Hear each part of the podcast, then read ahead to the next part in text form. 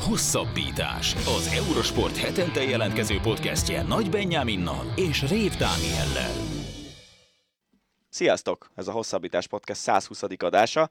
Benne két fő témával. Az elsőben Szántó Petrával beszéljük át, hogy mi történt a US Open-en, mert hogy Novák Djokovic megszerezte a 24. Grand Slam trófeáját, Coco Goff pedig az elsőt, és a magyar srácok is egészen jól teljesítettek az amerikai Grand Slam tornán. Aztán a műsor második részében Babos Péterrel beszélgetünk arról, hogy milyen volt a kosárlabda világbajnokság, ahol idézőjelben szégyen szemre az amerikai válogatott még csak érmet sem szerzett, nyert viszont az a Németország, amely soha korábban nem nyert férfi kosárlabdában világbajnokságot. És a műsort ezúttal is az Ácsi rovattal zárjuk, benne beszélgetünk a Vueltáról, beszélgetünk a visszavonuló Annemik van Flötenről, a női kézilabda bajnokok ligája első fordulójáról, és van egy csomó foci hírünk, van ami jobb, van ami rosszabb, és van ami viccesebb. Jó szórakozást kívánunk az eheti podcasthez. Tenisz. És kezdjük is az első témát. A vendégünk Szántó Petra, az Eurosport kommentátora, akivel a US Openről beszélgetünk tehát. Szia Petra, köszönjük, hogy elfogadtad a meghívást. Sziasztok, örülök, hogy itt lehetek. 24 és 1. Szerintem beszéljünk az egyről, hiszen Kokogofnak ez volt az első Grand Slam győzelme, 19 évesen, ráadásul hazai pályán, nem akármilyen tornával, és egy nagyon, nem akármilyen nagyon furcsa döntővel. Szerintem az első szett után nem biztos, hogy sokan gondolták, hogy Goff lesz a US Open győztese. Uh, hogyan értékelette a női tornát, és mennyiben lehet meglepetésnek nevezni egyáltalán Goff győzelmét, ha meglepetés?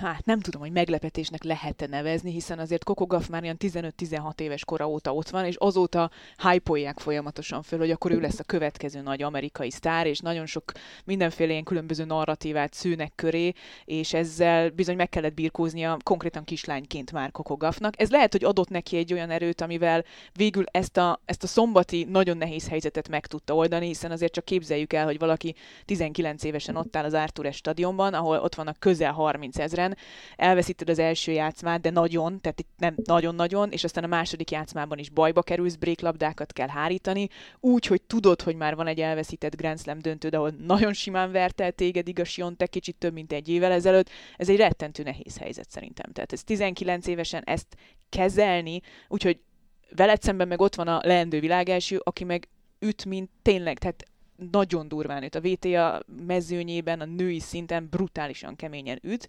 és, és azt mondod, hogy hogy nincs mit tenni, és, és mégis Coco Gaff valahogy talált egy utat, és ez az egész torna erről szólt neki, hogy mindig talált egy utat, mindig talált egy megoldást, ami szerintem nagyon nagy dolog 19 évesen, főleg ilyen óriási nyomás alatt, ami alatt a, főleg a torna utolsó pár napjában volt már Coco Gaff meg akarták nyeretni vele ezt a US Open-t, csak ez nem olyan egyszerű, főleg nem Marina Sabalenka ellen, aki tényleg brutálisan jól kezdte ezt a finálét. De amit, ami számomra egyébként nagyon érdekes volt, amit a diátadon mondott Coco Gaff, és utána ezt egy picit ki is fejtette, hogy ő, ő érdekes módon olyan teniszező, aki, aki olvassa az internetes hozzászólásokat, meg kommenteket, és még néhány órával a döntő előtt is azokat olvasta, amikor így írták róla, hogy hát ez a, ez a kislány soha nem fog Grand nyerni, mert, mert nem bírja elviselni a terhet, meg nincs meg a játéka hozzá, meg nincs meg a tenyerese hozzá, kétségtelenül a tenyeresen azért van mit javítani, és ő, ő a második játszma elején, amikor bajban volt, akkor nem az volt, hogy jó, akkor megvárom, hogy Szabalenka hibázzon, vagy jó, akkor kitalálok valami mást, nem ő azt mondta, most be akarom bizonyítani a kétkedőknek, hogy én ezt meg tudom fordítani. És ez vitte előre, és ez látszott a szemén meg a tekintetén is. Persze kellett a másik oldalon, a Szabalenka ezt a, ezt a meccset nagyon csúnyán elroncsa, nagyon csúnyán begörcsöljön, és gyakorlatilag az az egyetlen működő játékstílusa, amivel ő megnyerte az Ausztrál open és nagyon jó Grand Slam szezont tudott le, az teljesen csődöt mondott, és nem tudott váltani. És a döntő játszmában Coco Gaff ezt, ezt gyönyörűen kihasználta. Érdekes nagyon, amit meséltél, mert azon gondolkoztam közben, hogy, hogy lehet, hogy aki most 19 éves annál ez természetes, nem? Hogy, hogy ebben nősz föl már lényegében, hogy van Facebook, van Twitter, kisgyerekkorod óta, főleg, hogyha már 14-15 évesen elég ismerté válsz, akkor szerintem ez ha valaki ezt jól tudja kezelni, és nem összeomlik a sok gondolom egyébként érkező negatív üzenet hatására, hanem a pozitívakból tud táplálkozni, vagy akár a negatívakból tud táplálkozni, mint amit egyébként lehet, hogy ez a közös pont Gyokovics, hogy ő is erről híres, hogy a, az ő őt szerinte jogtalanul ér, érő bántásokból ő mindig is erőt tudott meríteni, szóval lehet, hogy 19 évesen ez normális, nem? Hogy, hogy igenis, ha valaki odafigyel arra, amit írnak róla, és azt a pozitívra tudja váltani, akkor ez egy nagy előny. Ez egy nagy előny, előny lehet, és ez egy nagyon érdekes része ennek az új generációs sportnak már, ahol most már tényleg mindenféle sportákban egyre több tinédzsert vagy 20-as évei elején járó játékost látunk, vagy versenyzőt, vagy sportolót látunk, akik már úgy nőttek fel, hogy, hogy okos telefon volt a kezükben, amikor megszülettek kis túlzással, hogy így nőttek fel ebben a világban, hogy ki vannak téve ennek. És itt nem csak feltétlenül egy sportolóra gondolok, egy átlag normális hétköznapi iskolás is ki van ennek téve, pláne egy olyan kislány, aki mondjuk 15 évesen már, meg 16 évesen Wimbledoni 8 döntőt játszott, óriási meglepetésre, és rögtön kijelentették, hogy jó, akkor neki Grand Slam-et kell nyernie, lehetőleg két éven belül, különben baj lesz, és különben eltemetjük, és szegényt már 19 évesen elkezdték elkezdték temetni, hogy jó, hát ebből sosem lesz Grand Slam bajnoki cím. E, ebben felnőni, ez teljesen más tudatállapot szerintem, mint amit mondjuk akár a, a 20-as éveik végén járó játékosok uh, átéltek a teniszben, de közben meg igen, tudunk egy Novák Gyokovicsot is mondani, csak ő egy kicsit máshonnan kapja ezt a, ezt a negatív szelet, amiből építkezni tud. Mi a helyzet Szablánkával ebből a szempontból, hiszen világ első lesz, viszont elveszítette egy US Open döntőt, nem akárhogy. Ráadásul mondhatni félig meddig talán saját magát verte meg, viszont ott van ez a kettőség, hogy oké, okay, de mégis ő a világ első számú női játékosa mostantól. Hát ezt valószínűleg egy kicsit nagyobb távlatban kell nézni, hogy miért lett ő világ első. Azért minden Grand Slam tornán eljutni ebben az évben minimum a négyig, ez a női mezőnyben egy nagyon ritka dolog. Még a férfi mezőnyben is nagyon ritka dolog, de ott azért látunk ilyen stabil játékosokat. Ez, ez Szabalenkától egy óriási előrelépés ahhoz képest, ami egy évvel ezelőtt volt, amikor ütött, nem tudom, 52 kettős hibát egy-egy meccsen. Tehát nagyon nagyot lépett előre az uh, Szabalenka. Egyszerűen konkrétan a saját árnyékát sikerült átlépnie. Ezért lett Ausztrál Open bajnok, ezért jutott el Salakon is elődöntőig, és, és majdnem megnyerte azt a meccset, meg a másik két Grand Slam tornán is. Ez, ezt a stabilitásának köszönheti Arina Szabalenka, meg annak is, hogy senki nem üt nála keményebben jelenleg a női mezőnyben. De ennek van egy hátulütője, hogy senki nem üt nála keményebben a női mezőnyben, mert ez egy kicsit azt jelenti, hogy neked az a teniszet, hogy keményen ütsz, és nincs más megoldás. És hogyha az nem működik, akkor nincs B-terv, nincs C-terv, nincs D-terv, vagy nincs meg az a fajta ilyen A per A terv, hogy ja, én keményen ütök, de most nem megy pályára semmi, akkor nem ütök olyan keményen, egy picit kevésbé keményen ütök, és akkor is be tudom fejezni ezt a US. Open döntőt Kokogaff ellen. Goffnál, amikor megjelent, akkor, ha jól emlékszem, az, az a Wimbledoni nyolcad döntőt, ezt Williams ellen vesztette el? Igen. Vagy? Nem, Venus Williams-et szerintem megverte, ja, és aztán tényleg. talán kikapott a következő körben. Ú, nem is, tényleg annyira régen igen, volt. Igen, igen. De megverte Venus Williams az egyik példaképét. De az biztos, hogy amikor megérkezett így a Rivalda fénybe, akkor, akkor az új Williams-ként is hivatkoztak rá. Nyilván azért viszonylag kevés ennyire jó színesbőrű játékos érkezett a Williams testvérek megjelenése óta a női teniszbe. Hogy látod most az ő jövőjét? Tehát most, hogy megvan az első Grand Slam torna, és, és látszik, hogy a tenisze az, az megvan ahhoz, hogy bárkit megverjen a világon, ha nem is Williams, de lesz belőle mondjuk egy tízszeres Grand Slam győztes? Benne van. Mivel nagyon korán kezdte, és nagyon korán lett ehhez képest még Grand Slam bajnok is, tehát még korábban, mint Carlos Alcaraz, vagy korábban, mint Rafael Nadal, ezért, ezért benne lehet. Nyilván a női mezőnyben egy picit nehezebb úgy uralkodni, mint ahogy uralkodott a nagy hármas, a nagy négyes az elmúlt 10-20 évben, vagy ahogy fog uralkodni mondjuk Alcaraz jó esetben.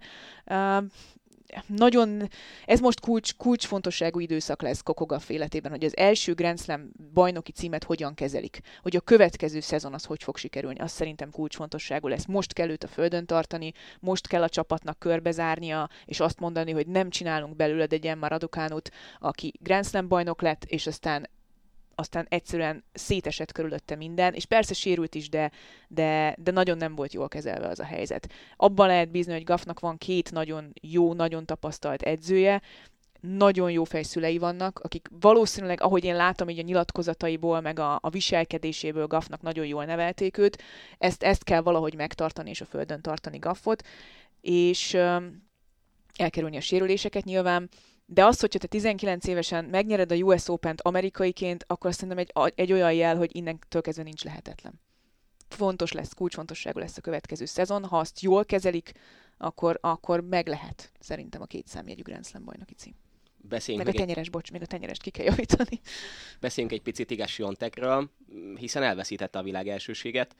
Ö, mi lesz velem, és látod-e annak a veszélyt, hogy ő visszaessen egy picit? Akár a világranglistán, akár játékban. Szerintem ez egy jó, ez egy jó dolog most Jonteknek, szerintem ez jót tett neki. Ő abszolút megérdemelten volt az elmúlt időszakban világelső, de erről ő is beszélt vagy írt egy ilyen üzenetet, hogy neki nagyon furcsa volt, hogy az elmúlt két évben mindenki azt mondta, hogy neki meg kell védenie a bajnoki címeit, meg kell védenie a ranglista pontjait, és ő soha nem így tekintette erre az egészre, hogy meg kell védeni ezeket a dolgokat. Ő úgy ment oda, jó itt a US Open, lehet, hogy tavaly megnyertem, itt a lehetőség, hogy újra megnyerjem. Nem megvédem a tavalyi győzelmemet. És ez tökre máshogy látja ezt az egészet, és valahol éppen ezért most egy picit pozitív volt neki azt szerintem, hogy, hogy azzal, hogy nem tudta megvédeni a címét, azzal elveszítette a világelsőséget, és, és egy, egy újabb lehetőséget kap arra, hogy frissebben és az egészet még komplexebben közelítse meg. Én nem féltem őt salakon, tehát salakon jelen pillanatban nem nagyon látom, hogy ki az, aki meg tudná verni Sionteket, és kemény pályán is bőven benne van a pakliban az, hogy ez a, ez a kis ö, nem tudom, lélegzetnyi szünet, amit kap, a, a nyomás, a világ elsőség nyomása, az, az inkább segíti őt, mint hogy hátráltatna. Térjünk át a férfiakra. Um, Novák Djokovic 24 Grand Slam győzelem. Um, az a kérdésem, hogy akkor nyerte meg Djokovic a 24-et, amikor Medvegyev megverte Alcarazt az elődöntőben, vagy ezt így azért csúnya kijelenteni? Arra célzol, hogy Alcaraz meg tudta volna verni Djokovicot, vagy szorosabbá tudta volna tenni a döntőt, vagy arra célzol, hogy Medvegyev annyi energiát fetszölt bele abba az elődöntőbe, hogy megveri a világ elsőt, hogy nem maradt uh, ereje? Is, mert a kettő nyilván összefügg. Tehát én azt gondolom, hogy, hogy Djokovic ellen Alcaraznak van manapság a legjobb esélye nyerni. Hogy Grand Slam döntőben neki van-e, az, az lehet, hogy nem úgy van, de, de közben meg tényleg Medvegyevnek minden energiája meg ereje kellett ahhoz, hogy megverje Alcarazt, és, és aztán hát nagyon-nagyon sokat hibázott a döntőben. Igen, önmagához képest sokat hibázott a döntőben, de ez, ez, ez, is egy kétoldalú dolog. Én, én úgy gondolom egyébként, hogy a Djokovic utáni második legjobb keménypályás teniszező jutott be a döntőbe. Szerintem Alcaraznak most ebben a helyzetben, ezzel a Djokovic ellen lehet, hogy nem lett volna annyi esélye, mint amennyi Medvegyevnek volt a második szedben. Azért azt ne felejtsük el, hogy ez egy háromszettes döntő volt, de a második játszma az eldőlhetett volna ide is, meg oda is. Ö, ott Medvegyev tökéletes taktikával játszott, úgy játszott, ahogy egy 36 éves Novák Djokovic ellen kell játszani egy Grand Slam döntőben. Más kérdés, hogy Djokovicnak volt válasza erre. Volt egy olyan válasza, amire már nem volt egy harmadik válasza Daniel Medvegyevnek, mert a szervaröptét nem tudta kezelni. Medvegyev Alcarazt úgy verte meg, saját bevallása szerint, hogy kiment a pályára, és sokkal jobban játszott, mint amit saját magáról el tudott képzelni, hogy tud valaha is játszani. Tehát, hogy így mondta, hogy 10-ből 12-est kellett játszani Alcaraz ellen, és azt játszotta. És Alcaraznak nem volt erre válasza. Szerintem a második szedben, a döntőben Medvegyev 10-ből 11-et játszott Novák Djokovic ellen az adott körülmények között. Igen, ebben benne van a hiba lehetősége, mert Djokovicot nem olyan könnyű kiszorítani, csak arra nem számított, hogy amíg Alcaraz nem tudott erre reagálni az elődöntőben, addig Djokovicnak volt egy megoldása, és azt viszont hibátlanul játszotta. És aki szerb 36 évesen a világ legjobb alapvonal játékosaként a szervaröptével nyer meg egy Grand Slam döntőt, az, az mindenkinél előrébb jár. Szerintem Medvegyev, ha megnyeri a második játszmát, akkor elvihette volna a végsőkig Djokovicot, mert az egy jó taktika volt. Ki akarta fárasztani, és úgy gondolta, hogy a fáradt Djokovic, ha szerva röptézik, akkor azért egyszer-kétszer el tud majd mellette menni. Ez nem történt meg, mert Djokovic egész egyszerűen a, a, a zseni szinten van, mert aki így tud szerva röptézni 36 évesen, úgy, hogy a világ legjobb alapvonal játékosa volt, az, az valami egészen ember, emberfeletti dolog szerintem. Én nem tudom, hogy bárki meg tudta volna verni Novák Djokovicot elnézve ezt a döntőt. Szerintem sem Alcaraz, sem Medvegyev, de Medvegyev mindent megpróbált. Ahogy Tony Nadal mondta, valóban gyengébb lehet ez a Djokovic, mint tíz évvel ezelőtti Djokovic? Bizonyos értelemben igen. Tehát ennek, ennek van jogalapja, amit Tony Nadal mondott, akkor is, hogyha ez most marha hülyé hangzik, amikor Novák Djokovicról azt mondjuk, hogy gyenge, miközben mind a négy Grand Slam tornán ott volt a döntőben, hármat megnyert, és a, a negyedikben is volt esélye, valljuk be őszintén, ott volt breaklabdája döntőszedben, Alcaraz ellen megnyerhette volna azt a meccset is. Nagyon hülyé hangzik azt mondani, hogy bizonyos értelemben rosszabb. És igen, bizonyos értelemben rosszabb, és ez a második játszmában mutatkozott meg. Mert a második játszmában egyértelműnek tűnt, hogy alapvonalról Medvegyev a jobb jobb volt, mint Novák Djokovic, a sok hiba ellenére is. mert fizikailag már a hosszú labdameneteket egymás után egyszerűen nem bírja úgy Djokovic, mint tíz évvel ezelőtt. Tíz évvel ezelőtt ezt a meccset simán megnyerte volna alapvonalról, nem kellett volna följönnie 37-szer szervaröptézni, most csak mondtam egy számot. Uh, most tudta, hogy alapvonalról nincs esélye Medvegyev ellen, mert nem bírja, és láttátok, hogy nem bírta a második szettet. Tényleg a hosszú labdameneteket nem bírta. De ott volt ez a, ez a fegyver, amit rajta kívül senki más nem tudott volna elővenni, talán csak Carlos Alcaraz, hogy akkor, amikor fizikailag nehéz helyzetben van, akkor szervaröptézzen, és két vagy három labda ütésből megöldje a labdameneteket. Igen, ezt fölismerte Djokovic, hogy ő nem jó már fizikailag, fizikailag egy medvegyevet nem tud megverni, bárki mást meg tud verni valószínűleg, de medvegyevet nem, és, és reagált erre a fizikai hátrányra, és így tudott nyerni. Tehát valahol igen rosszabb, valahol viszont uh, szerintem egy még komplexebb játékos, mint volt tíz évvel ezelőtt. Pont erre akartam rákérdezni, hogy akkor neki egyszerűen a taktikai repertoárja szélesebb, mint a többieké? Igen, igen. Tehát aki, aki alapvonal játékos abban a legjobb, és aztán kiderült, hogy szervaröptében is a legjobb, ez, ez nem fér össze szinte az ATP mezőny. Ilyet nem láttál fogunk látni, Carlos Alcaraz ilyen lesz majd. Még inkább ilyen lesz, csak ő még talán taktikailag nem annyira rutinos vagy tapasztalt, mint amilyen Djokovic. Djokovic azonnal felismerte, hogy itt gond van fizikailag, és azonnal olyan ö, fegyverekhez nyúlt, ami jól hangzik. Persze, mindenki ezt mondja. Nem bírod a hosszú labdameneteket, mennyi szerva röptézni. Milyen röptéket kellett ütnie ahhoz, hogy a az a medvegyev, aki 6 méterre fogad, az nem menjen el mellette. Szetlabdánál, bréklabdánál. Az a második játszma, ahol a szetlabdát meg a bréklabdát hárította Djokovic, az valami brutális szervaröpte volt, amit ott játszott. Tehát, hogy ilyet, ilyet a legjobb szervaröptések sem tudnak, és ez a durva Djokovicban. Djokovic most is azt nyilatkozta a döntő előtt, mint amit úgy az utóbbi időszakban általában mindig, hogy könnyen lehet, hogy ez lesz az utolsó neki. Nyilván soha nem tudhatja az ember, de látva azt, hogy idén négyből négyet hozott, valóban igaza lehet? Pláne úgy, hogy az állítólag már nem, hogy tervben van, de beszéltek róla, hogy 2028 és Los Angeles olimpia. A vége. azért az még nagyon messze van. Az nagyon messze van, és azért látja Djokovic, hogy ugye az elődöknek, Federernek, Nadalnak is volt egy fizikai határ. Ami Nadal esetében várható volt, Federer esetében pedig hát az életkorral járt. De elnézve azt, hogy Djokovic mennyire hihetetlenül jól kezeli az öregségét, idézőjelben mondom ezt most, hogy, hogy képes volt úgy négy Grand Slam tornán döntőbe jutni, hogy azon kívül kb. semmit nem csinált. Tehát úgy nyerte meg a US Open-t, hogy elment egy ezres tornára felvezetni. Tehát, hogy ez mi már. De azon kívül nem játszik már kisebb tornákon, megteheti. Szerintem megteheti azt, hogy legközelebb a VB-re megy el novemberben. Megteheti, és meg is nyerheti simán a VB-t. Nagyon jól kezeli ezt, és emiatt nagyon sok marad benne. Plusz ugye most a második játszmában is mutatta, hogyha fizikailag gond van, akkor is van B-terv, C-terv a legmagasabb szinten. Szóval én nem biztos, hogy a 2028-as olimpiáról beszélnék, még arról beszélnék, hogy az is benne van a pakliban, hogy rá lehet menni a Golden Slamre jövőre. Tehát Ausztráliában kiveri meg Djokovicot, 10-ből 10 nyert, a Garoson nem tudom, hogy Nadal lesz-e már olyan ellenfél, Wimbledonban még mindig ő a legnagyobb favorit, jó a US Open kérdéses, és a Garoson rendezik az olimpiát, ahol Na csak de... két szettet kell nyerni.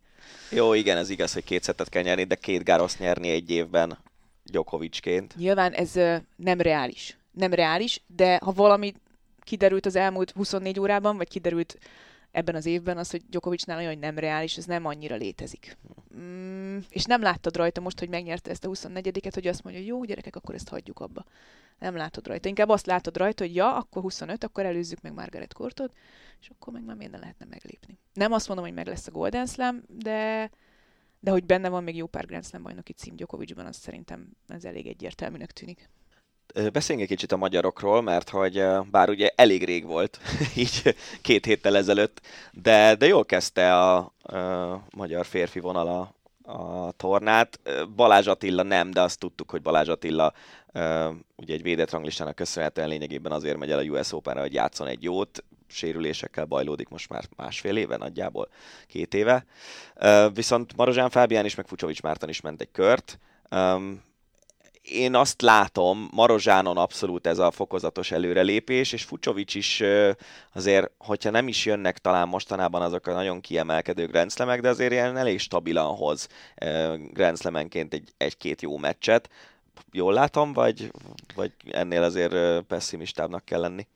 Nem, ez teljesen jól látod. Szerintem Marciban abszolút ott van az a, az a lehetőség, hogy hogy eléri azt, ami néhány évvel ezelőtt volt, hogy ő Grand Slam tornák második hetében is még érdekelt volt. Nyolcad döntő, negyed döntő környékén, mert, mert megvan a játéka hozzá, megvan a fizikuma hozzá, valahogy nála a, talán az a, az, a, az a probléma, hogy nem tud két-három meccset egymás után összerakni, ami nagyon nehéz egyébként Grand Slam tornán, főleg akkor, hogyha az ember mondjuk ötszedben nyer csak, és egy kicsit kimerültebb a következőre, következő fordulóra. Hijikata ellen én egy picit többet vártam Marcitól, de látszott, hogy egész egyszerűen ott ki volt merülve fizikailag, miközben Marozsán Fábián meg, meg így megy fölfelé, mert, mert bár tapasztalata még nincsen, de, de a játéka, amit, amit láttunk Carlos Alcaraz ellen, és láttunk most itt a US Open-en is Richard Gasquet ellen, és láttunk bizonyos értelemben még Adrian Manarino ellen is, aki egy, egy top 20-as játékos, ezt azért ne felejtsük el, egy nagyon-nagyon jó játékos, hogy őt is le tudta ütni egy ideig a pályáról nála is elfogyott az erő, de nála talán azért, mert neki még nincs meg az a rutinja, ami, ami a háromszettes mérkőzések megnyeréséhez kell. Marcinak már megvan, neki csak úgy össze kellene rakni azt, hogy ez, ez egy sorozat terhelés szintjén is menjen. Mind a kettő játékos egyébként nagyon jó játékos, tehát szerintem abszolút top 50-be illő mind a két teniszező. Még itt a végén nagyon kevés időnk maradt, de kíváncsi vagyok, hogyha így visszaemlékezel erre a két hétre, mi volt az a meccs, ami neked a legjobban tetszett ez alatt a két hét alatt? Mi volt a US Open meccse? Nagyon nagy élmény volt a döntő. A, azért a férfi? A férfi döntő uh-huh. nagyon nagy élmény volt. Nagyon nagy élmény volt a második játszma. Látni egy két ilyen sokmesternek a, a, az a, a, a, pont úgy fogalmaztam meg az előbb, hogy ez a te tudod, hogy én tudom, hogy én te tudod, de én is tudom, Mint mert akkor itt az, igen. Tehát tipikusan az volt, hogy így próbáltak egymás eszén túljárni a, a, másodperc töredéke alatt, és ehhez milyen tudás kell, ez nagyon nagy élmény volt. Szerintem egyébként az Alcaraz Medvegyev elődöntő, az, az, a, az a kemény pályás tenisznek a, a csúcsa volt mindenféle szempontból, taktikailag is, sebességben, mindenhogyan nekem az nagyon nagy élmény volt. Nekünk pedig ez a beszélgetés volt nagyon nagy élmény. Köszönjük szépen Szántó Petrának, hogy ezúttal is a rendelkezésünkre állt. Köszönöm, hogy itt lehettem. Kosárlabda. Kosárlabdával folytatjuk, méghozzá a világbajnoksággal foglalkozunk. Németország lett a világbajnok a történelemben először. Ezzel kapcsolatban beszélgetünk Babos Péter sportújságíróval. Szia Peti, köszönjük, hogy elfogadtad a meghívást. Köszönöm, hogy itt lehetek, sziasztok! Na hát kezdjük a németekkel akkor, ha már így a felvezetőben őket említettem. Boma meglepetés, nem? Hát lehet azt mondani, igen, egyébként, hogyha ha mégiscsak Németországról nem a kosárlabda jut az emberek eszébe elsőként, mint sport, de azért ez a keret, hogyha az ember tüzetesebben megnézi, azért NBA játékosokkal van tele, Euróliga játékosokkal van tele. A Bayern München ugye ott van az Euróligában, minden évben, tehát azért ez már látszódott, hogy nem egy rossz keret, és, és hát hogyha az ember 8-ból 8 meccset megnyer, akkor nehéz azzal vitatkozni, hogy ez megérdemelte. Abszolút. Ugyanakkor azért a, a, a német csapat is kicsit a, az európai kosárlabdában az a egy a 8-ból, 6-ból, 10-ből, nem tudom, akiknek, hogyha kijön egy lépés egy tornán, akkor el tudnak jutni a legjobb négyig, akár a döntőig, de azt nem lehet mondani, hogy mondjuk a németek tíz ilyen tornából megnyernének négyet, ötöt, nem? Hát igen, meg hát ugye volt az a, a, a lettek elleni meccsük, amikor Schröder dobott valami 4 per 26-ot, ami hát azért nem tudom, a saját képességeinket elnézve is, azért, hogyha félpályára dobok rá 26-ot, abban négy beesik, tehát mindent megtett, hogy azt a mérkőzést elveszítsék a németek, és ez egy rettenetesen hát úgy mondjam, ez a tipikus villával nyomnát ki inkább a szemet, hogy azt megnéz meccs volt. De hát igen, mondható, hogy most az európai kosárlabda előrelépésével sok olyan csapat van, amiről el tudod képzelni, hogy odaér, viszont nagyon kevés a kiemelkedő. Ugye a spanyoloknál mondjuk generációváltás volt, az olaszoknál, a franciáknál, tehát hogy kicsit átalakult a mezőny, és, és az ilyen csapatoknak, mint a németek, ahol ez az egyveleg, ez a fiatalok és a rutinos játékosok egyvelege megfelelő, van esélyük oda. Én ugye emlékezhetünk, amikor a szlovénok nyertek hasonló módon Európa-bajnokságot. Négy olyan meccsük volt a németeknek, az ausztrálok, a lettek, az amerikaiak is a döntőben a szerbek ellen, ahol azért eléggé kiélezett volt a végjáték. Mi az, ami különlegesítette ezt a német csapatot ezen a VB-n, hogy gyakorlatilag a meccseik felét úgy tudták megnyerni, hogy, hogy tényleg az majdnem egy labdás volt? Uh, egyrészt nagyon jó uh, rendszerben játszottak, nagyon látványos kosárlabdát játszottak, csapatkosárlabdát játszottak. Nyilván a lettek elleni meccset abból a szempontból kivenném, hogy azt ugye elmondtam, hogy az egy borzasztóan iszabbirkózásos kosárlabda volt, de mondjuk egy Amerikának 113 pontot dobni egy elődöntőbe, az nem én úgy össze, hogyha egyrészt nincs meg a megfelelő rendszer, egy jó támadójáték, és nincsenek olyan játékosaid, akik igenis olyan dobásokat is be tudnak dobni, amiket mondjuk egy átlagos vagy egy nem NBA szintű játékos nem tud. Gondolok itt a Wagner tesókra, Schröderre, és meg emel, kiemelhetnénk mondjuk Obstot, aki, aki 24 pontot dobott az amerikaiaknak a triplával, szóval, hogy nagyjából ez lehetett az egyik, a másik pedig az, hogy a döntő pillanatokban folyamatosan jól tudtak kijönni olyan szituációkból, amikor szorult a hurok, mondjuk sok előnyt adott az, hogy mondjuk a szerbek és a, az amerikaiak ellen is úgy mentek a végjátékba, hogy nagy előnyük volt, és hogy azt leadták, és onnantól még volt bennük egy, egy utolsó ö, löket, de hát ö, ez volt végül is a, a siker receptje, és hát ö, azért az első világbajnoki cím az nyilván nagy dolog egy sportágban. A németeknek lett volna esélye világbajnoki címet nyerni, akkor, hogyha mondjuk a világ összes jó kosárlabdázója itt van ezen a tornán? Hát ez az a kérdés, amit soha nem fogunk tudni, ö, soha nem fogunk tudni megválaszolni rendesen, mert a világbajnokságon sose lesz olyan, hogy a világ összes kosárlabdázója ott lesz. Az amerikaiak sose fognak eljönni teljes kerettel, még csak nem is, hát mondhatjuk, hogy ezt azért hívhatjuk B-keretnek, mert egyébként ez nem volt egy rossz keret, tehát B-kerettel jönnek, és a sérülések, a hosszú NBA szezon azért meglátszik a, a játékosokon. Nyilván a, az NBA sztárok ilyenkor időzítik a műtétet, hogy a az októberi kezdésre ö, jók legyenek, ugye a Szabonisnak is ö, műtéte volt, Jokic most inkább, a lovakkal foglalkozik. Szerintem az az ember, amióta megnyerték az NBA-t, nem fogott kosárlabdát a kezébe. De ö, tehát ugye a, a nyár ezt inkább erre használják, és, ö, és nyilván amellett, hogy a világbajnokság önmagában tét, de azért az olimpiára való egyenes kijutásnak is egy, egy módja, ezért tétje mindig lesz de olyat nem fogunk látni, hogy, hogy a világ összes és legjobb kosárlabdázói ott legyenek.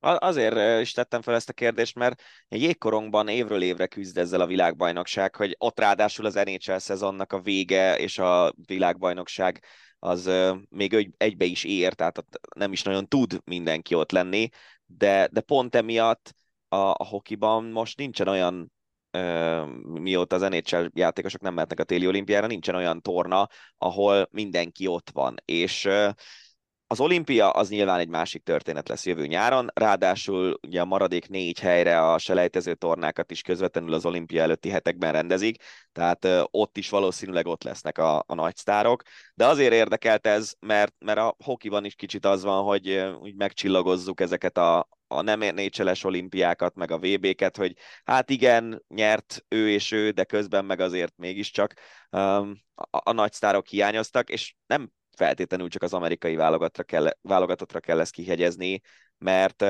akiket felsoroltál, azok ugye nem amerikai játékosok voltak, hanem hiányzott nagy sztár a szerbektől, a litvánoktól, um, görögöktől, tehát egy sor olyan országról beszélhetünk, ahol az NBA igazán kiemelkedő játékosai ezt a VB-t kiadták. Egyébként is ugye a FIBA-nak volt egy ilyen problémája az Euróligával, hogy állandóan egybe voltak az események, ugye nem véletlen az, hogy mondjuk csak hogy magyar példát hozzak, Hangád is általában nem tudott a válogatott rendelkez, rendelkezésére állni mondjuk a selejtezőkben, és úgy néz ki, hogy ezt a problémát legalább most sikerült orvosolni a, a, a szövetségnek és, a, és az Euróligának, úgyhogy reméljük, hogy ugye Izland ellen rögtön sor, sordöntő meccset játszunk majd februárban is elejtezőt, reméljük már Ádámmal. Tehát ez a probléma mindig fönnáll. Most uh, nyilván én is így összeértem csak a legnagyobb neveket, ugye Jokic, Antetokounmpo, uh, Sabonis, uh, mondjuk a németektől még nem volt Maxi Kleber, ugye, aki a Dallasban játszik NBA-ben, a Kanadából, hiány, Kanadából hiányzott Wiggins, nem volt a Joel Embiid, és uh, arra is rá akarok kötni, amit mondtál, hogy uh, nem csak uh, az amerikai válogatottból hiányoznak uh, sztárok, azt gondolom, hogy a, a világ öt legjobb játékosából most négy nem amerikai. Tehát Jokicot, Antetokounmpót oda kell venni, Doncsicsot oda kell venni, Embiid ugye még nem döntött el, hogy kameruni, amerikai vagy francia színekben uh, fog versenyezni, de egyelőre vehetjük ugye őt is uh, külföldinek amerikai szempontból, és akkor ötödik helyre oda lehet tenni mondjuk Jason Tatumot, vagy oda lehet tenni momentán Steph curry csak hát, ahogy, ahogy Steve Kerr elmondta a németek elleni vereség után, ez most már nem 1992, tehát a, a világ elkezdett följönni és zárkozni Amerikára, és mondom, ez a keret egyébként nem rossz, mert mondjuk Anthony Edwards a jövő nagy sztárja, ezek 20-25 éves fiatal sztárok, már az NBA-ben is, Jaren Jackson Jr. az évvédője, volt náluk négy all tehát hogy csak egyszerűen ez most már nem elég. Hogy látod ilyen szempontból a világbajnokság értékét, úgyhogy azért a nézőknek talán, a nézők egy részének biztosan tetszik az talán, hogyha az Egyesült Államok lemarad a dobogóról, tetszik az, hogy miközben ott van Doncsics, azért egy Doncsicsal felálló szlovén válogatott idézőjelben csak hetedik, tehát hogy azért vannak itt átfedések a csapatok között olyan szempontból, hogy hiába hozzák el a nagy sztárokat, mégsem biztos, hogy odaérnek, hiába nem hozzák el a legnagyobb sztárokat, mégsem érnek oda. Ez a világbajnokságnak az előnye, vagy inkább a hátránya, szerinted? Szerintem inkább az történik itt, és hogyha az emberek figyelik, hogy, a, hogy, hogy mondjam, egy Fontecchio, aki mondjuk a Utah Jazzben perebember volt, és tényleg csak a, az anyukája tudta, hogy az NBA-be játszik. Ő mondjuk a második legjobb ötösbe bekerül itt a, a világbajnokságon. Azért nem csak NBA játékosokból áll a világ, és nyilván a versenyeztetésben az is nagy előny, hogy mondjuk egy szerv válogatott folyamatosan együtt készül, míg az amerikaiakat úgy hívják össze, hogy ki az, aki akar esetleg jönni.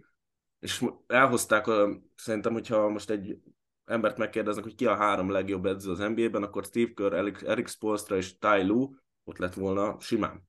És hát odaadták nekik, hogy tessék, itt van ez a maszlag, csináltok bele vele valamit, ami úgy néz ki, mint egy kosárlabda csapat nagyjából két hónap alatt. A szerbek meg mondjuk U16-os korosztálytól kezdve együtt játszanak. Tehát így nehéz nyerni. És az értékét még ugye az is adja, mint mondtam, az olimpiára egyenesági kijutást biztosít, ugye, és hát azért egy dél-szudán ott lesz, az akármilyen az nagyon súlyos meg, megverték Kínát, megverték Angolát, és uh, még, még egy meccset nyertek, és uh, ez elég volt ahhoz, hogy, hogy kijussanak. A Fülöp-szigeteket verték, az volt a harmadik győzelmük. Úgyhogy vannak ilyen kis érdekes sztorik, egy Fülöp-szigeteket mindig érdemes nézni, mert ott megőrülnek a kosárlabdaért, és nekik is van NBA játékosok. Tehát azt gondolom, hogy mindenki meg tudja találni azt a kis valamit mindegyik csapatban, ami miatt érdemes ezeket a meccseket nézni, és jó meccseket láttunk egyébként attól függetlenül, nyilván az emberben ott volt, hogy hát egy-két sztár azért nem jött el. Nekem nagyon-nagyon érdekes az, hogy egy olyan csapat tudott itt nyerni, amelynek a játékosai közül az öt legfontosabb statisztikai kategóriában nincs egy se. Tehát se a legjobb tíz pontszerző, se a legjobb tíz lepattanózó, se assziszt, se lopás, se blokk, pedig azért a kosárlabda az általában egy olyan játék szokott lenni, ahol a, a számok összeadódnak, és kijön a végén az, hogy aki több pontot dob, az, az, az a jó csapat. Ez így hogy jött össze? Hogy semmiben se nyújtott egyetlen egy német játékos sem különlegeset, miközben itt tényleg, a, ha végignézzük a listát, látunk tudom, Jordán, Fülöp-szigeteki, ilyen-olyan elvileg gyengébb csapatokból származó játékosokat ilyen-olyan statisztikai listáknak az elején. Hát ugye nyilván azért ebbe belesegít az, hogy a németek tétmeccseket játszottak a végén is, és a Ronda Hollis Jefferson Jordániából meg mondjuk Rombá lopta Angolát, az annyira nem érdekel senkit.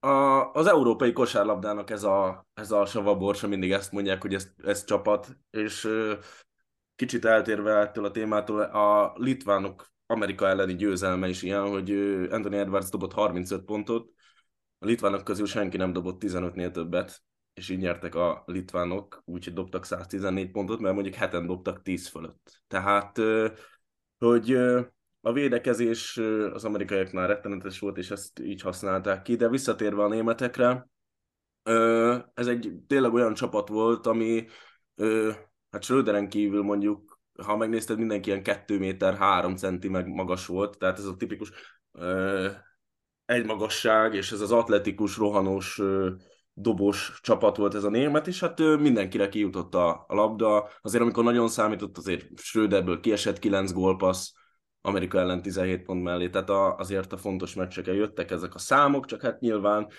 ezeken torzít az, hogy mondjuk ki kell játszol, és meddig mész.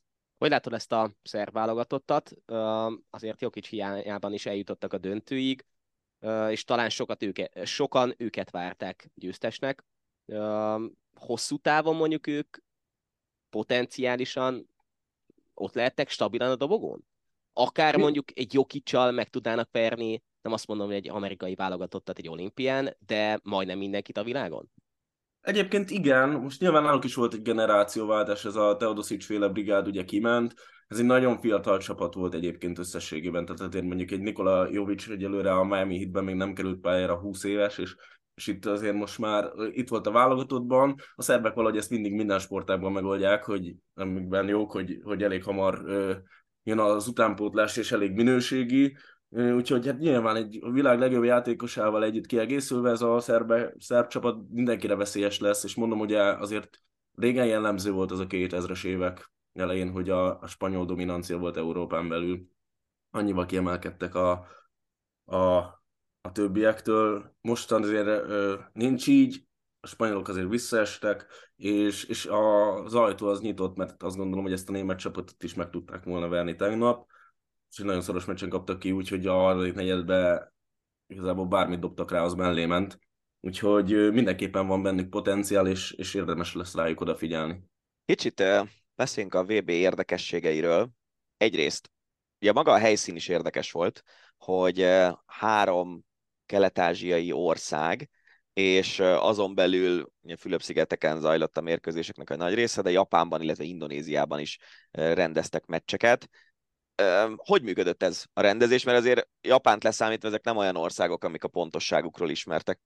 Hát nyilván az a, sajnos nem ért az a szerencse, hogy ki tudtam utazni, mert ugye egyébként nem voltunk tőle messze, mint magyar válogatott, ugye az első három jutott tovább, és negyedikek lettünk a csoportba, úgyhogy ez egy kicsit azért fájó pont, hogy ezt most nem személyes beszámolóval tudom mondani, ami nyilván ez csak olvasás, és amit így vissza, is vissza lehetett hallani, mindenki elégedett volt, zöggenőmentes volt, az utazásokat könnyen meg tudták oldani, nyilván azért a csoportkör idején nem ö, ugráltatták a csapatokat egyik országból a másikba, úgyhogy ö, azt gondolom, hogy ez egy jó példa lehet sokfajta ö, egyéb más sportágnak is, hogy igenis lehet ö, rendezni ö, kontinens viadalokat ö, több helyszínen is, mondjuk akár egy olimpiát esetleg a jövőben.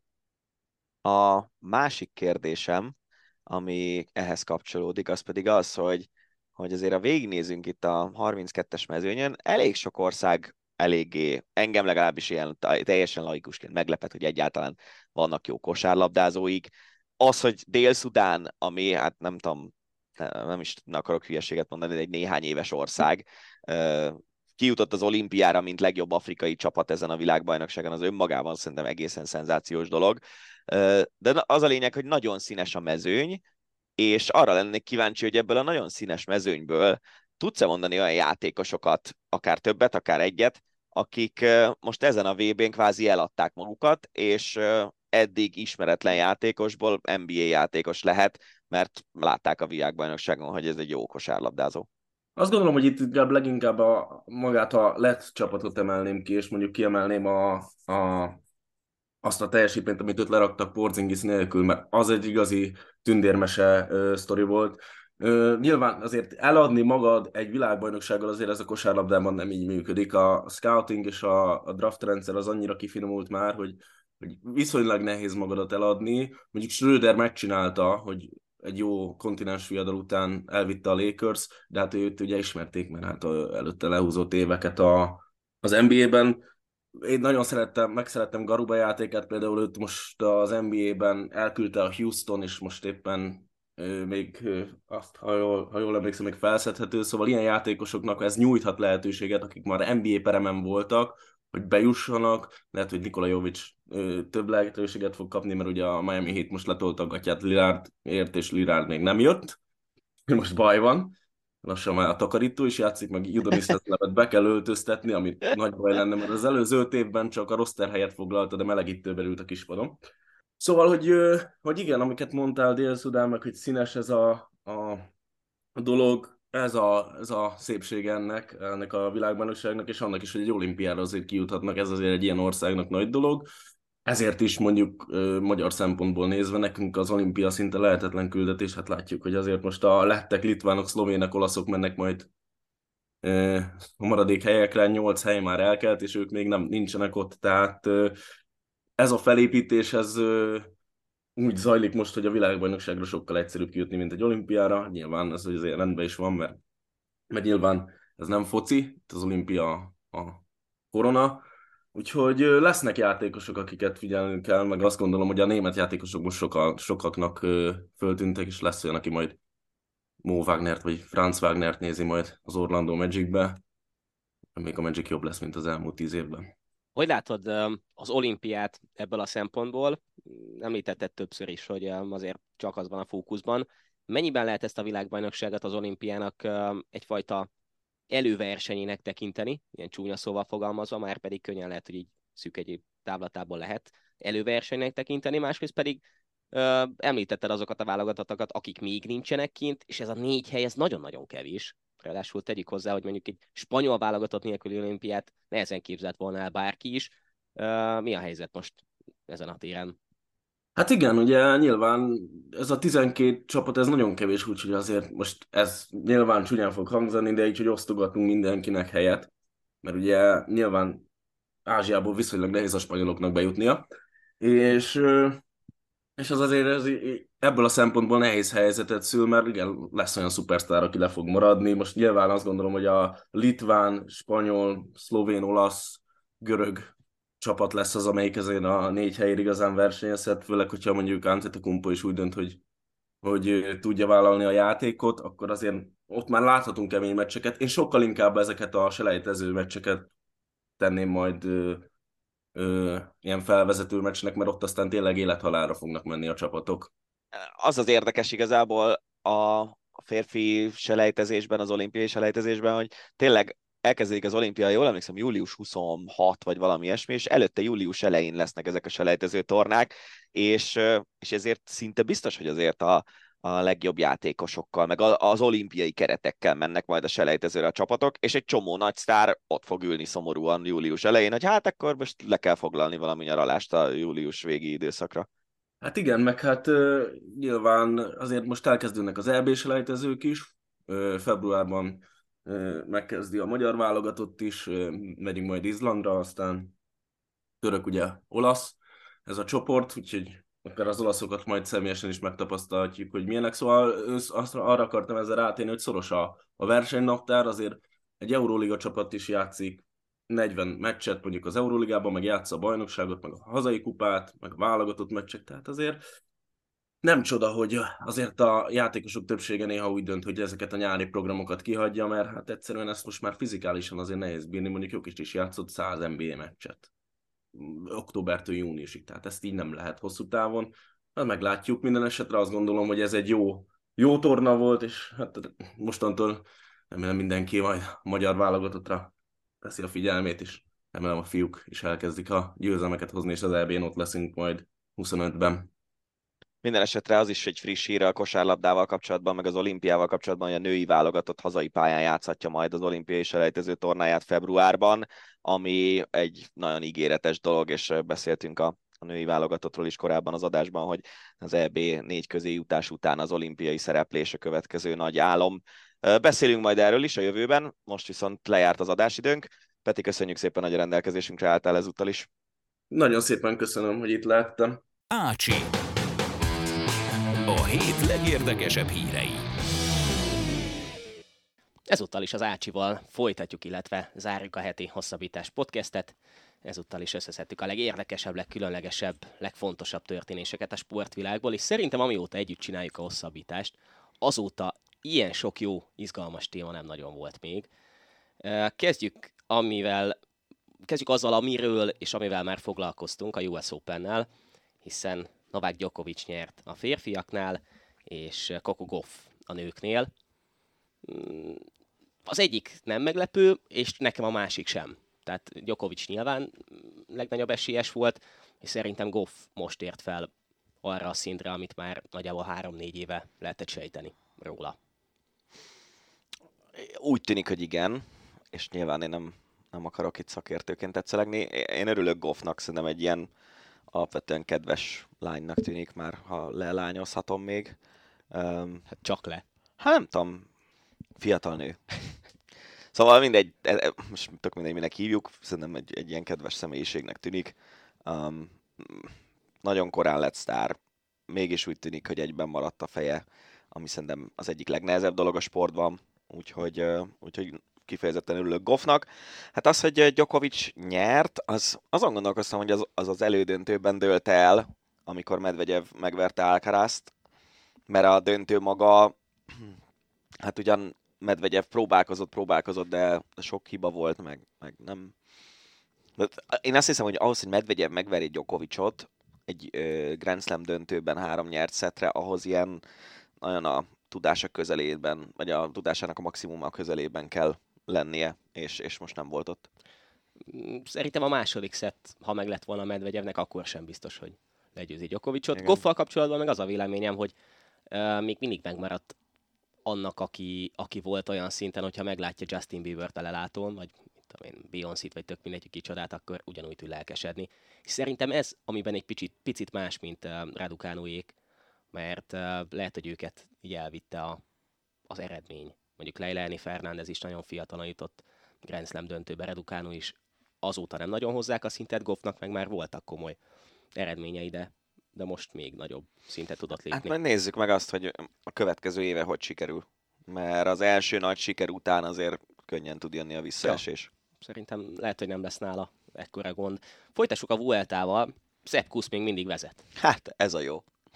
És... Az, azt szerintem egészen elképesztő lenne, hogyha ott van a csapatodban a Giro és a Tour győztese, és egy harmadik emberrel megnyered az összetetet, az valami olyan szintű megalázása lenne mindenki másnak, nem? Szerintem benne van a pakliban. Szerintem teljesen benne van. Én is azt gondolom. Ez így lesz. Én, én nem, nem látom azt magam előtt, hogy... Tehát egyrészt a csapattársai, akik úgy tűnik, hogy a legerősebbek kuszon kívül, nem hiszem, hogy majd rommá kínálják. Um, amennyire belelátunk egyrészt kívülről, másrészt Atin keresztül a Jumbo-ba, nagyon nem lepődik meg azon, hogyha Roglic és Vingegor szeretné azt, hogy Sepp Kusz megnyerje ezt a versenyt, és, és hogyha ők azt szeretnék, hogy Kusz nyerje meg, egészen addig a pontig, amíg Kusznak esetleg van egy rossz napja és leszakad, a, akkor igazából, ha nincs, akkor meg fogja nyerni. Mert én, én azt érzem, most mennyivel vezet Ayuso előtt? Több mint három perccel szerintem, vagy valahogy így. 2.45-3 Lehet, perc, valahogy igen. Úgy. Tehát, igen. hogy azért elég nagy előnye van a következő nem jumbóssal szemben. És, és én nem látom azt magam előtt, hogy majd Sepp Kusz lesz az, aki az Anglirun összeomlik. Nem. Um, de meglátjuk, nagyon, nagyon izgi lesz ilyen szempontból, hogy igazából a 20. szakasz végéig benne lesz a pakliban, hogy na, Sepp Kusz meddig bírja. Igen.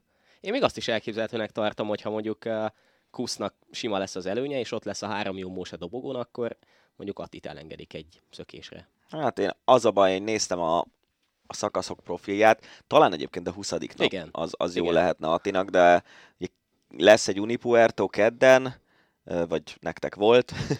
Igen. Szerdán Angliru, hogyha szerda délelőtt nézitek, vagy hallgatjátok ezt a podcastet, akkor az Anglirus szakaszt azt ne hagyjátok ki, mert maga az Angliru is fantasztikus, de ahonnan indulnak Ribadesseje, az egy ilyen nagyon kis helyes kis halászfalu. Ott, ott szálltunk meg, amikor ezen a környéken voltunk Nászúton, és, és szerintem az nagyon, nagyon kis aranyos hely. És mit akarok mondani? Ja igen, utána meg lesz még egy egész komoly hegyi szakasz, sprint, közepes hegyi sprint a vége. Tehát szerintem, ha valamikor, akkor a 20 de én meg azt gondolom, hogy a 20 szakaszon meg azért a Jumbo már nagyon defenzíven fog menni.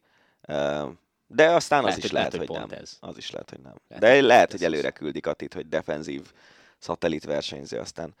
De egyébként pont azt, itt már többeknek mondtam ezt a gondolatomat, hogy, hogy ezért ez, ez kicsit helyre teszi a dolgokat szerintem a magyar nézők fejében, akik azt gondolták, hogy majd Atti lehet Vingegor Szepkusza, vagy Roglic Szepkusza, vagy valakinek a Szepkusza, vagy azért Szepkusz más Igen. szintű versenyző. Még most. Aztán, hogy mi lesz belőle, meg Atiból mi lesz, azt majd meglátjuk. Igen, ilyen alapon azon is elgondolkozhatunk, hogy lehet, hogy Ati kapja meg majd egyszer valamilyen hasonló szerepet.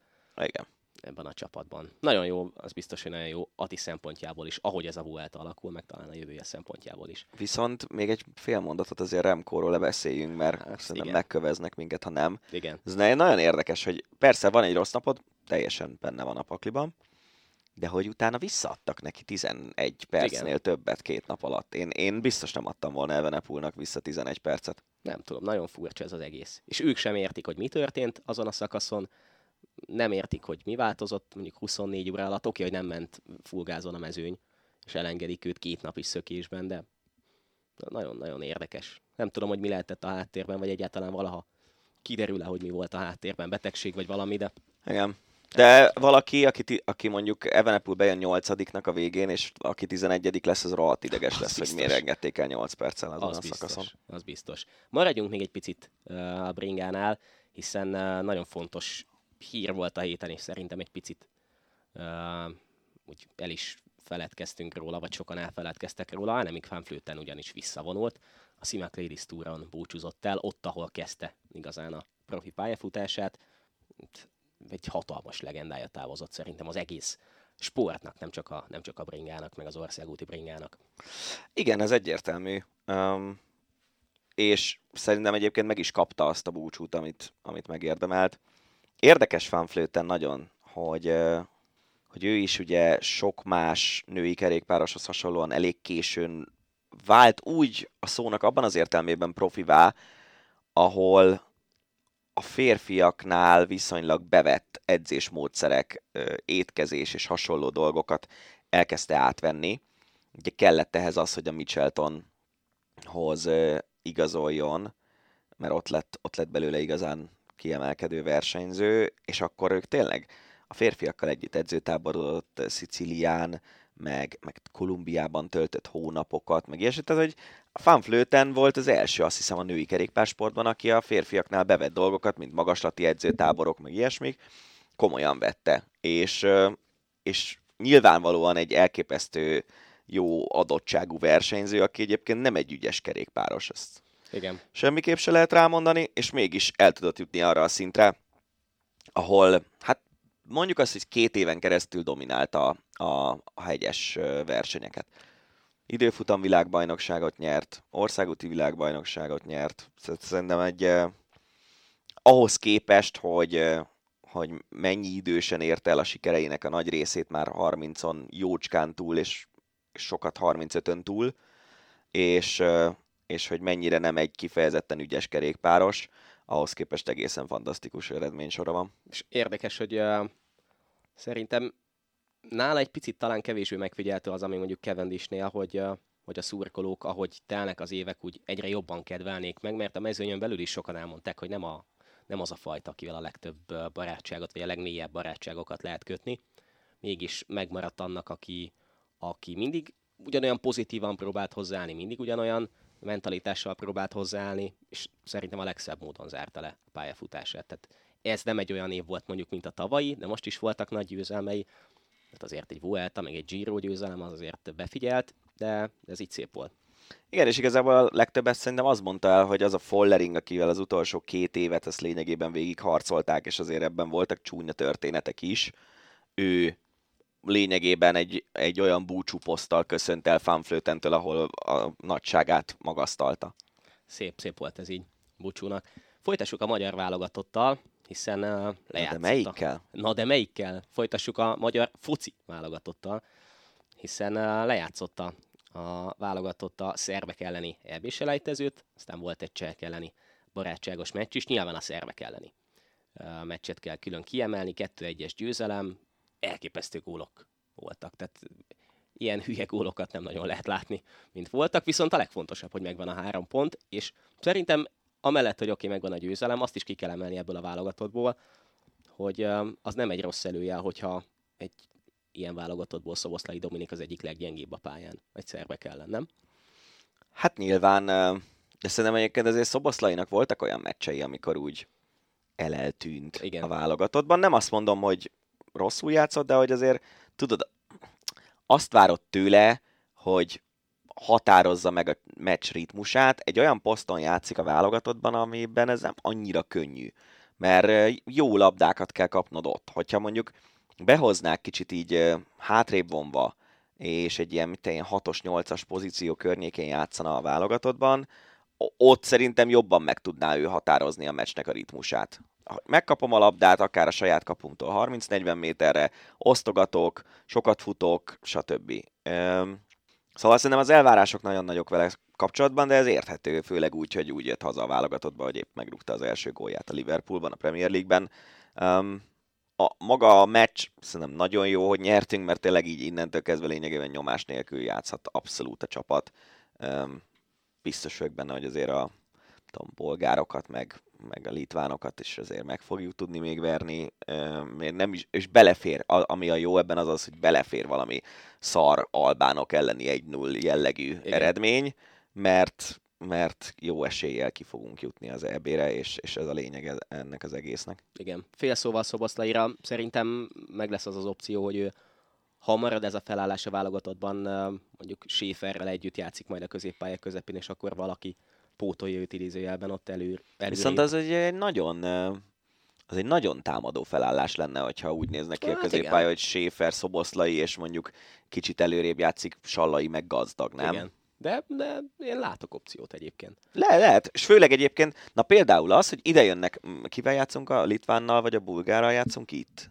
A szerbek jönnek ugye. Az oké, okay, de nem erre gondolok, hanem, na mindegy, a, kettő közül azt hiszem, hogy az, az egyiket fogadjuk, a másikhoz megyünk. Igen, igen, igen. Akit fogadunk egy gyenge csapat ellen 68 ezer ember előtt, akkor játszunk így. Igen. Tehát ott, ott én el tudom képzelni azt, hogy, hogy ha nem is Schäferrel, de mondjuk akár styles vagy Nagy Ádámmal, tehát egy védekezőbb jellegű megszoboszlai egymás Igen. mellett, az tökre.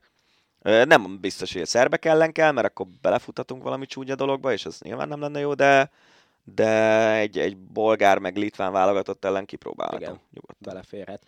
Főleg, ha már esetleg kijutottunk. Igen. Ami ugye benne van. Igen. Még egy magyar focis hír. Lisztes Krisztián ugyanis a Frankfurthoz igazolt. 18 évesen kapott szerződést a Bundesligában, és egy az egyben szinte az édesapjának az útját járja tovább. Sok sikert hozzá, nem, nem nagyon tudok más mondani. Az az érdekes ezzel kapcsolatban, hogy 10 millió euró állítólag amennyiért, amennyiért vagy amiért megvette. Hát az komoly pénz azért egy, egy olyan srácér, aki mondjuk... 5-6 túl meccse volt összesen. Ez az, hogy a hány, hány NB1-es perce van, hát játékperce. Nem, so, nem sokat. Nincsen kevés. 10 meccsnyi, nem? Nincs, szerintem kifejezetten kevés van. Foci után kézilabdával folytassuk, hiszen uh, elkezdődött egyrészt a női bajnokok ligája, másrészt pedig elkezdődött a férfi NB1, magyar vonalon maradunk. Hát volt két nagy zakó, a Győrnek egyrészt a női kézi NB1-ben a Moson-Magyaróvár ellen, a Fradinak a BL-ben a Metz ellen, a Szeged meg a Veszprém viszont győzelemmel kezdte a bajnokságot a férfiaknál. Beszéljünk szerintem először az Etóról, azért csak meg lett Pressben a győzelem. Szerinted lehet egyáltalán valamit, tehát hogy számított egyáltalán az, hogy most a Moson Magyaróvártól kikapnak? Tehát, hogy e, e, ez, ez, ez, olyan, olyan furcsa nekem, olyan kettős, hogy, hogy a szurkolók lehet, hogy mégis arra emlékeznek, hogy kikapunk az Óvártól, mint hogy legyőztük a Brestet. Hát ez attól függ, hogy júniusban vagy májusban, amikor május vége, ugye a női bajnokság vége, akkor hogy fognak állni, mert Igen. ugye a női bajnokságban nincs rájátszás, meg nincs bajnoki döntő, hanem lehet, Igen. hogy ez a két pont ezen elmegy a bajnokság. Mondjuk ha, ha azt vesszük alapnak, hogy a Fradi fog harcolni egy őrrel a, a bajnoki címére, akkor lehet, hogy, lehet, hogy ezen elmegy. És, és tényleg inkább a két csapat közül a Fradira volt az jellemző a magyar bajnokságban, hogy itt ott ott pontokat hullajt így szezon közben, az Etóra nem annyira, de láttam azt a meccset, iszonyatosan sokat hibáztak, tehát tényleg nem az volt, hogy a Mosó-Magyaróvárjám egészen kiemelkedő játékkal és brillírozva 54%-os kapus teljesítménnyel verte meg az Etót, hanem az volt, hogy a Mosó Magyaróvárjaiak is helyenként nagyon szenvedtek támadásban, sokat hibáztak, és a Győr még többet. És, és szerintem ezen múlott az a meccs. Annyit hadd jegyezzek meg, hogy tökre örültem Tóth Nikinek, aki, aki azt mondom, hogy első félidőben nagyon-nagyon jól szállt be, a másodikban picit megszeppenve, de a hajrában azért volt egy pár fontos gólya. Neki a, az apukája csapattársam volt évekig, és még nem tudom, tíz évvel ezelőtt körülbelül a kis Tóth Niki ott dobált az egyik kapura az edzésünkön, miközben mi egy kapus gyakorlatokat csináltunk a másikon. Úgyhogy az ő pályafutását ilyen szempontból azért figyelem, és, és tényleg nagyon jó volt látni, hogy ilyen jól szállt be. A, a Bresti meccs az egy ilyen, mi, úgy képzeljük el, mint egy ilyen sárban kötélhúzás, és, és nem volt egy magas színvonalú történet, de, de nagyon nagy küzdelem volt. Um, a Fradi meg, hát az csúnya volt. Az, az ott nagyon csúnya volt. Um, igazából tényleg egy pillanatig nem nagyon volt esélye a Fradinak arra, hogy megnyerje ezt a meccset. Um, lehet, de ez, ez most még csak egy gondolat a fejemben, hogy az, az e, ezen a szinten európai top 6 csapat ellen nem elég, hogy, hogy Lekics van a, az irányító poszton, és Simon Petra a cseréje. Mert, mert én azt érzem gyenge pontnak. Most nem tudom őszintén szóval, hogy most Kovacsics Anikóval mi van, mert ő elvileg kerettag. Um, ugye Szőlősi Zácsiki sérült volt, aki tud irányítóban játszani, de az, az biztos, hogy azzal, hogy Stolle elment, és nincsen második számú jobb átlövő, ezzel valaki jobbkezes fog kimenni jobb átlövőbe, valószínűleg legtöbbször Despotovics, már egyébként Tomori azon a poszton kifejezetten jól játszott még egy-két évvel ezelőtt támadásban, hogyha kellett. De, de ez nehéz ügy, és, és amit a beharangozó cikkemben is írtam, azt tartom, hogy ebben a csoportban nagyon nem biztos, hogy a Fradi egyáltalán a, a legjobb hatba be tud kerülni. Igen.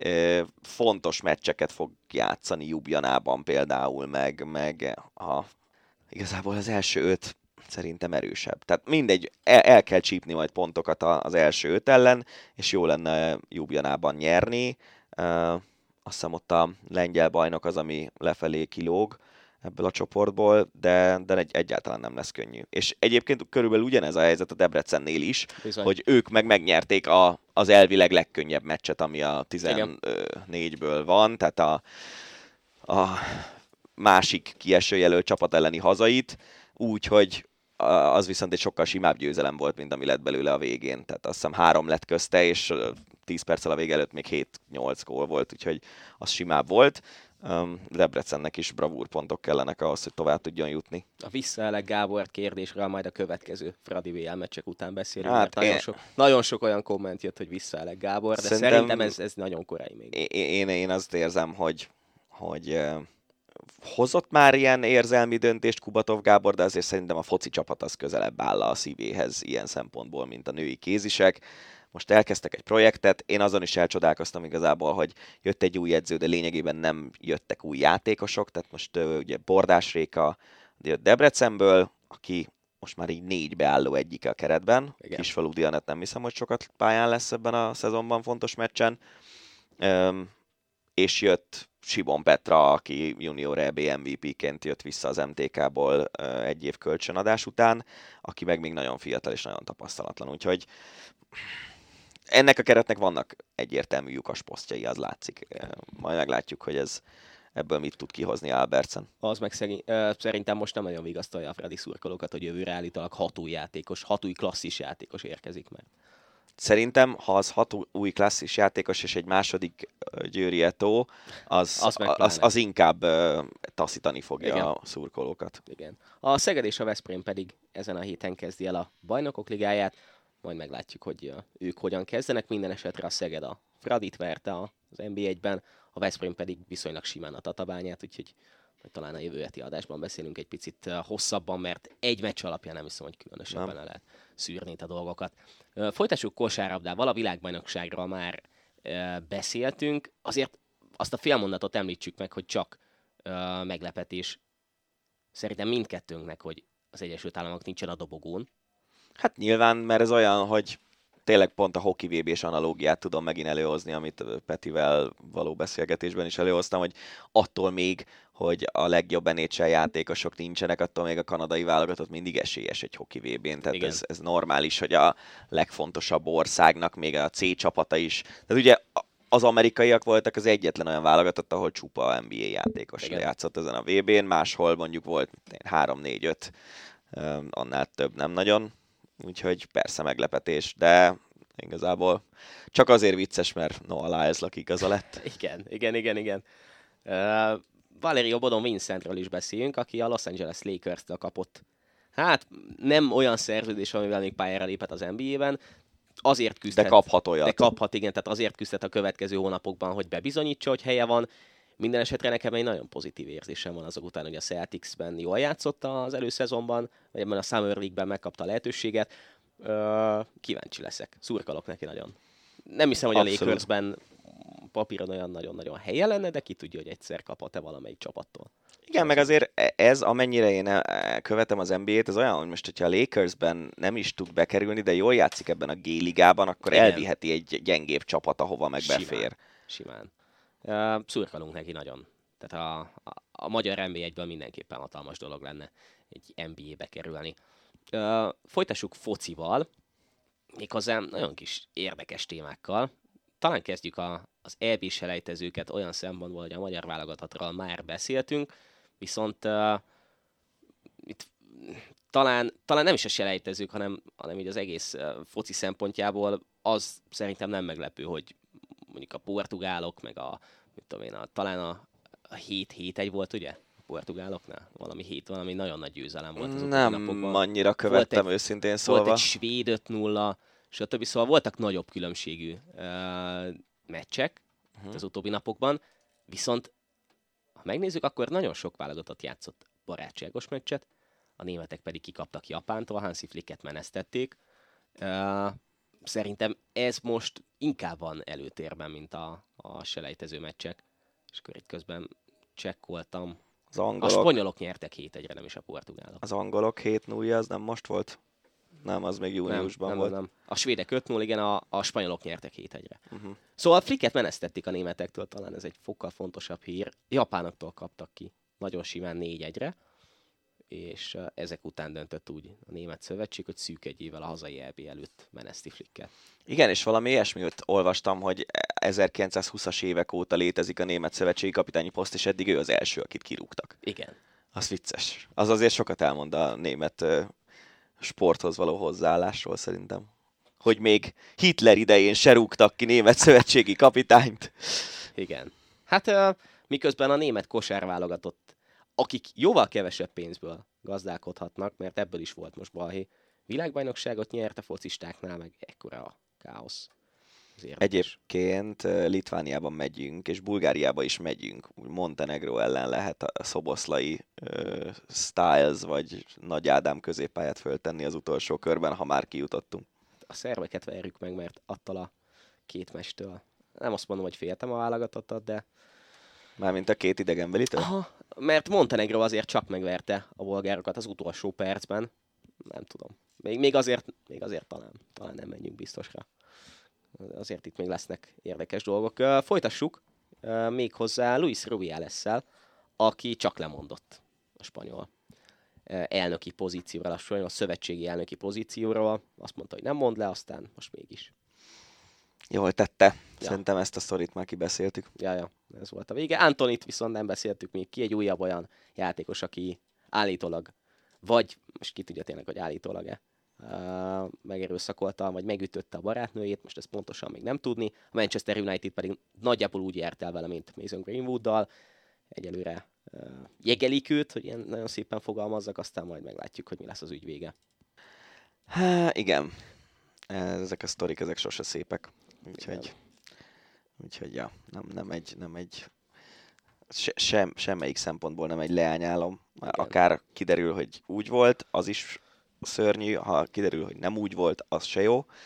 Talán az a jobbik. Igen. De mindegy, ez, ez nem az igazi. A, azt azért még az ebbs kapcsán egy fél mondatban hadd mondjam már el, hogy Skócia úgy vezeti a csoportját, úgyhogy a spanyolok és a norvégok is ott vannak ebben a csoportban, hogy 12-1-es gól különbség, 5 meccs 5 Öt, győzelem, ja, ja. köztük a spanyolok 2 0 legyőzése, azért az, az meggyőző. Hát gyakorlatilag kint vannak az EB-n. Gyakorlatilag kint, mert a Norv, hát igen, még két pontot kéne szerezniük a hátralévő három meccsen. Igen.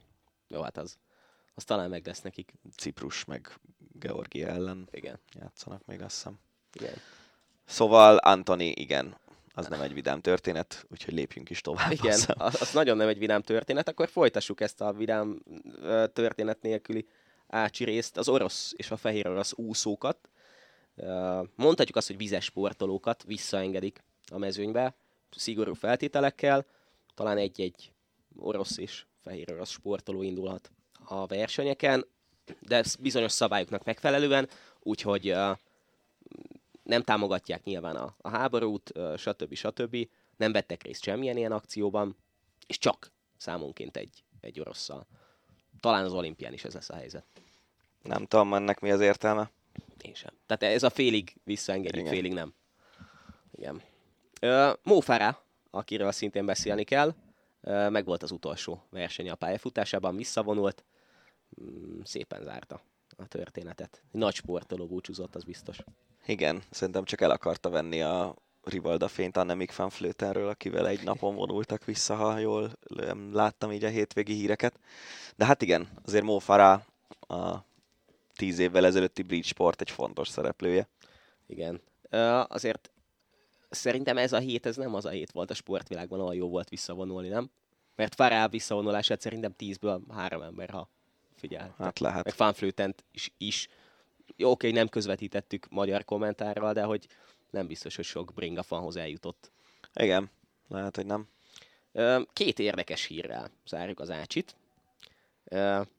Szerintem az egyikről tudsz biztosan, mert kaptunk is, Hát az vicces. kaptunk is Twitteren egy ilyen ajánlást, amit köszönünk szépen Patriknak. A görög Volosz csapata ugyanis kitette Dominik Kruzsliákot, méghozzá azért, mert egyrészt új játékosként a Dasztal igazolt ö, Görögországba, és az egyik meccsén, hát nem tudom hány meccse volt, kettő-három meccse volt a Voloszban, szóval az egyik meccsén az utolsó percben kezezett, emiatt 96. percben büntetőt kaptak, igen, három meccse volt pontosan, emiatt büntetőt kaptak, és uh, kikaptak az ALK Aténtól, és ezek után felbontották a szerződését, és azt mondták, hogy viszlát. És aztán erre reagált a Twitteren A, egy lengyel igen. kapus, ha jól emlékszem, Igen, aki leírta a sztorit, hogy miután nem tudom, elkövetett egy hibát valamikor, vele is így felbontották a szerződést. Tehát mint egy ilyen óvodás igen. ö, pro cyc- vagy nem pro cycling, pro football menedzserező, úgy tűnik a Volosznak a főnöke, de volt magyar játékos régebben a Voloszban, nem? Szerintem, hát Nekem német Krisztiánt mondom kapásból. volt. Szerintem német Krisztián volt az. Lehet. De majd mindjárt uh, megnézzük. Szerintem német. Ne, hát, szerintem német Krisztián volt.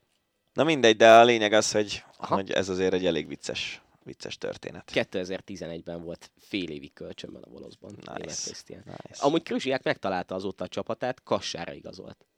A da- Dacból elment Görögországba, és visszament Kassára. Úgyhogy. És ha Dacból ment Görögországba, akkor milyen érzelmek vezérelték a Szlovákiába visszaigazolását? Fú, nagyon-nagyon érdekes történet. Ami még érdekesebb, és erről biztosan nem hallottál, Aziz Enjoy Gifakue története. Hát valóban nem. A román negyedosztályban játszotta. Ja, akkor ezért nem. 24 Csak, éves. csak MB3-ig követem a román focit. 24 éves kameruni csatáról van szó. A Vitorul Törguzsiú nagyon gólerős támadója volt. Ö, nem, nem, nem, hülyeséget mondok, a Lugos ö, csapatában játszott, és a Vitorul Törguzsiúhoz igazolt most a másodosztályba.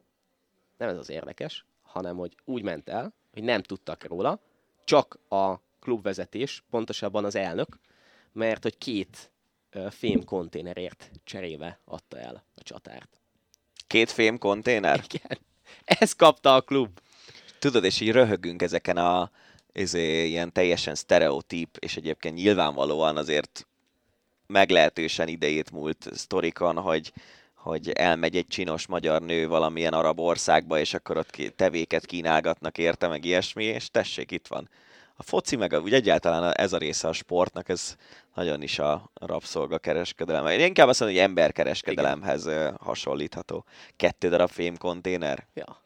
És másodosztály. És a tehát nem- transfermarkt ezt hogy, hogy hozza le? Hát ezt nem tudom. Mi az értéke? Megnézik a piacon, hogy "Ah, két ilyen konténer, ez 1400 euró darabja, akkor 2800-at ér a srác. És, és hihetetlen. De, de mondom, az még durvább, hogy azért a, a román másodosztály az, az nem olyan, uh, tudom én, semmilyen, mint mondjuk a román negyedosztály.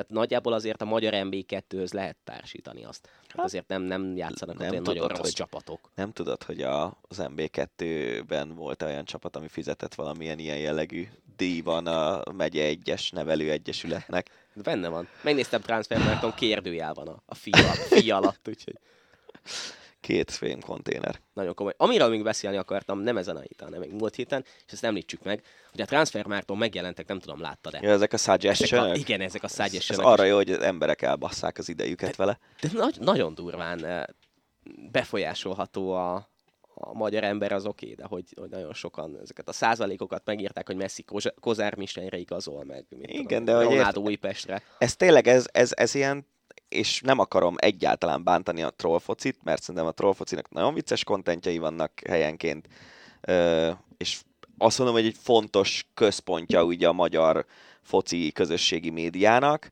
de hogy ez, ez trollfoci szint az, hogy most akkor elviccelünk az, hogy na, majd Messi jön Kozár Mislenyre, hát jó, persze, nyilván. Azt nem értem, hogy a transfermárt miért mi, miért ment el ebbe az irányba, hogy lényegében azt hiszem, hogy felhasználók ö, küldhetnek ilyen plegykákat a transfermarktba, és akkor Igen. ha elég sokan írják ugyanazt, akkor elhiszik. Nem tudom, ez a románó jelenségnek lehet, hogy egy Lehet. utó, utózöngje, vagy egy válasza, nem tudom. Igen, lehet. Ennyi volt erre a hétre az Ácsi, és ennyi volt a hosszabbítás. Jövő héten jelentkezünk újabb adással. Addig is, ha tehetitek, akkor és még nem tettétek, iratkozzatok fel, hallgassátok az összes többi podcastet, és nézzétek a heti sporteseményeket nálunk, hiszen lesz még bőven, befejeződik a Vuelta többek között. Úgyhogy ö, ennyi volt erre a hétre.